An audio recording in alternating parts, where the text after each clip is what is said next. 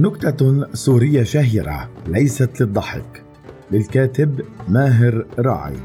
سيبدو كلاما زائدا عن الحاجة. إن شرحنا أهمية التعليم ودوره في بناء الدول وتقدمها وتمكين مفهوم الوطن والمواطنة. كما يعد الحديث عن أهمية دور المعلم أو المعلمة في العملية التعليمية أمرا لا يحتاج إلى إثباتات وبراهين. فعلى الرغم من تطور وسائل التكنولوجيا وتنوع أساليب التعليم وخروج الأصوات التي تشير إلى انتهاء دور المعلم أو المعلمة أو في الأقل تخفيض مهامهم وتبسيط دورهم في العملية التعليمية إلا أن السنوات الأخيرة أثبتت أنه ليس من الممكن إتمام أي عمل تعليمي بلا كادر مدرب ومتمكن. لن نتناول هنا المشكلات التي تحض المناهج. وحشوها بما يخدم العقلية العميقة بأشكالها كلها أو الطريقة التلقينية وأساليب الاختبارات التي ترى المتعلم مجرد كاسات أو فلاشة للحفظ ولا البنية التحتية التي يتم التغني بها كإنجاز وطني مع أنها مجرد أبنية لا تمت إلى الاستعمال البشري بصلة. إنه بحث بسيط يقول لك بوضوح إنه بحث بسيط يقول لك بوضوح ماذا حصل لمكانة المعلم وتاليا للتعليم كعمليه ولماذا نحن هنا في هذه المقتلة؟ ليست هنا في صدد بحث علمي وأكاديمي ولو اشتغلت عليه بحصافة علمية حقيقية وقدمته إلى أي جامعة في سوريا فسوف يرفض ويقزم إذ تستطيع أن تكتب في هذا الشأن لكن شرط ألا تغوص في البنية العميقة للأسباب كحال الأبحاث جميعها. بل يجب أن تبقى على السطح تعوم مع النتائج وتتخبط في ترهات الأسباب الواهية التي تفرضها الحصافة العلمية الأكاديمية المدعاة. في مجتمعات الخوف والتجهيل عادة ما يتم الصراخ في وجه النتائج. بدلا من البحث في الأسباب. عادة ما يتم اتهام النتائج على أنها الأسباب. تصرخ زميلة المعلمة الناعمة بأعلى صوتها محتجة على إلغاء مادة التربية العسكرية وتعلل الفوضى والتسيب وقلة التهذيب والأدب وحتى الالتزام العلمي لدى التلاميذ بغياب الضبط الذي كانت تحدثه تلك المادة. التي كان يقوم بها كادر متخصص بالقسوة والنظام العسكري إذ يتابع تفاصيل التلاميذ كلها من لون الحذاء الأسود إلى لون اللباس الموحد الكاكي ويقضي مضجعه أن يرى شعرا لصبية متروكا على أكتافها أو لون بلوزة حمراء تلوح من تحت الجاكيت الكاكي أو حتى بقايا مناكير على الأظافر المنسية من سهرة الأهل ببساطة تذمر هذه المعلمة من أن التعليم قد فشل بسبب غياب هذا الكادر المعني بالانضباط. ما هو إلا مثال على أوهام الأسباب التي دمرت التعليم بل ما يجب قوله هنا أن ذلك الكادر هو أحد أهم أسباب خراب التعليم. مثال آخر يدل على انحراف الفهم. يكتب أحد الأصدقاء على صفحته في فيسبوك منشورا مفاده أن العملية التعليمية في سوريا دمرت نتيجة غياب الضمير والأخلاق عند الكادر التعليمي ويرى أن المعلم أو المعلمة إن كان يمتلك ضميرا صاحيا فإن الجوع والفقر والعري والذل والظروف التي يعيشها سواء قبل عام 2011 أم بعده لا يمكنها أن تؤثر على رسالته.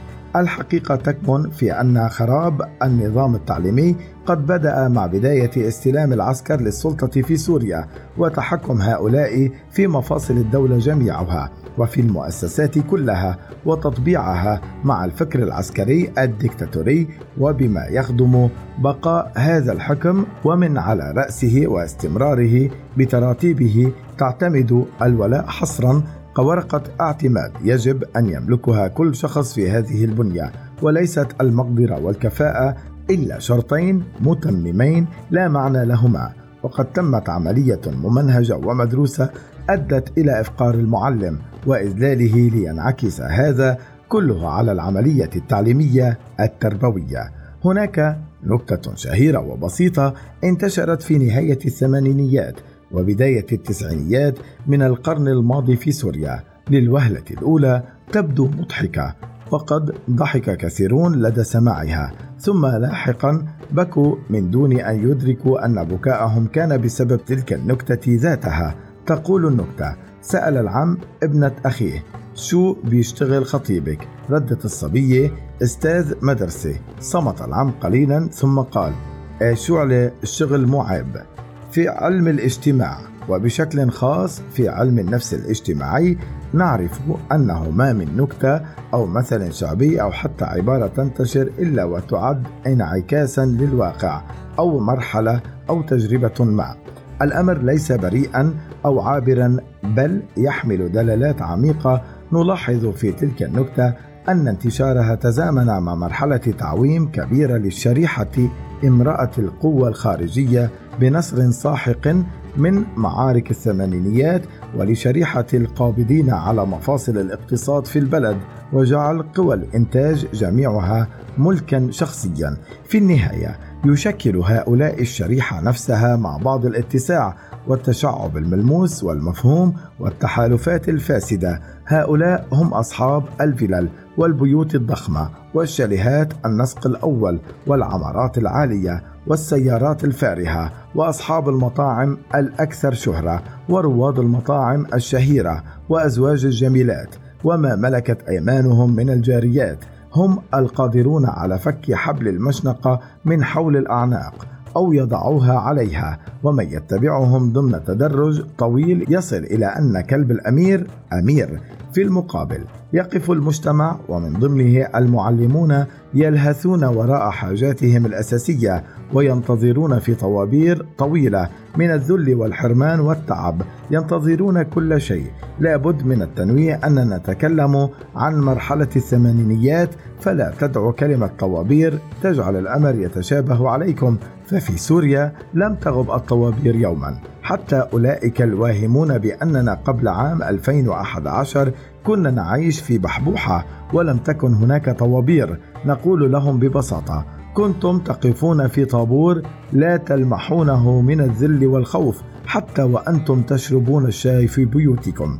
كان قد تم تفقير المعلم والمعلمة وتشويه صورتهم اجتماعيا. صار من الطبيعي أن يبحث المعلم عن دخل إضافي فبدأ يعمل في أعمال لا تناسب مهنته الأصلية. صار سائق سيرفيس أو تاكسي وصار نادلا في المقاهي والمطاعم أو بائعا متجولا. وفي أحسن الأحوال صار بائعا يملك متجرا صغيرا مع الاحترام للمهن كلها وأصحابها. لكننا هنا نتكلم عن خروج المعلم من دوره الاجتماعي الأصلي.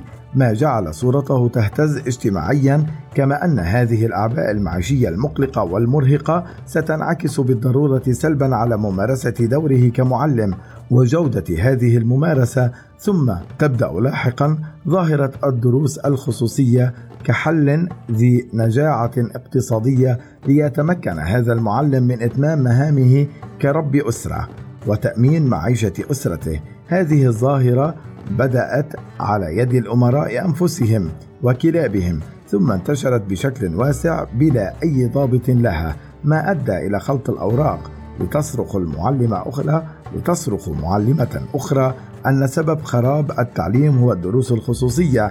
كالعادة ثمة عمى دائم أمام الأسباب الأولى والجوهرية لهذا الخراب كله. القوانين الاجتماعية لا تعول على الضمير والأخلاق. ليس هناك شعب جيد وآخر سيء. هناك ظروف اجتماعية واقتصادية وسياسية تجعل هذا الشعب رائعا أو تجعله فاسدا. ببساطة عندما لا تحترم المعلم الذي لا يزال يعد أساس العملية التعليمية ولا تعطيه دخلا يحميه من الذل ستصل بالتعليم إلى درجة من الخراب. وتصير لدينا حلقة مفرغة من الأسباب والنتائج التي يلتبس فهمهما على المراقب العادي.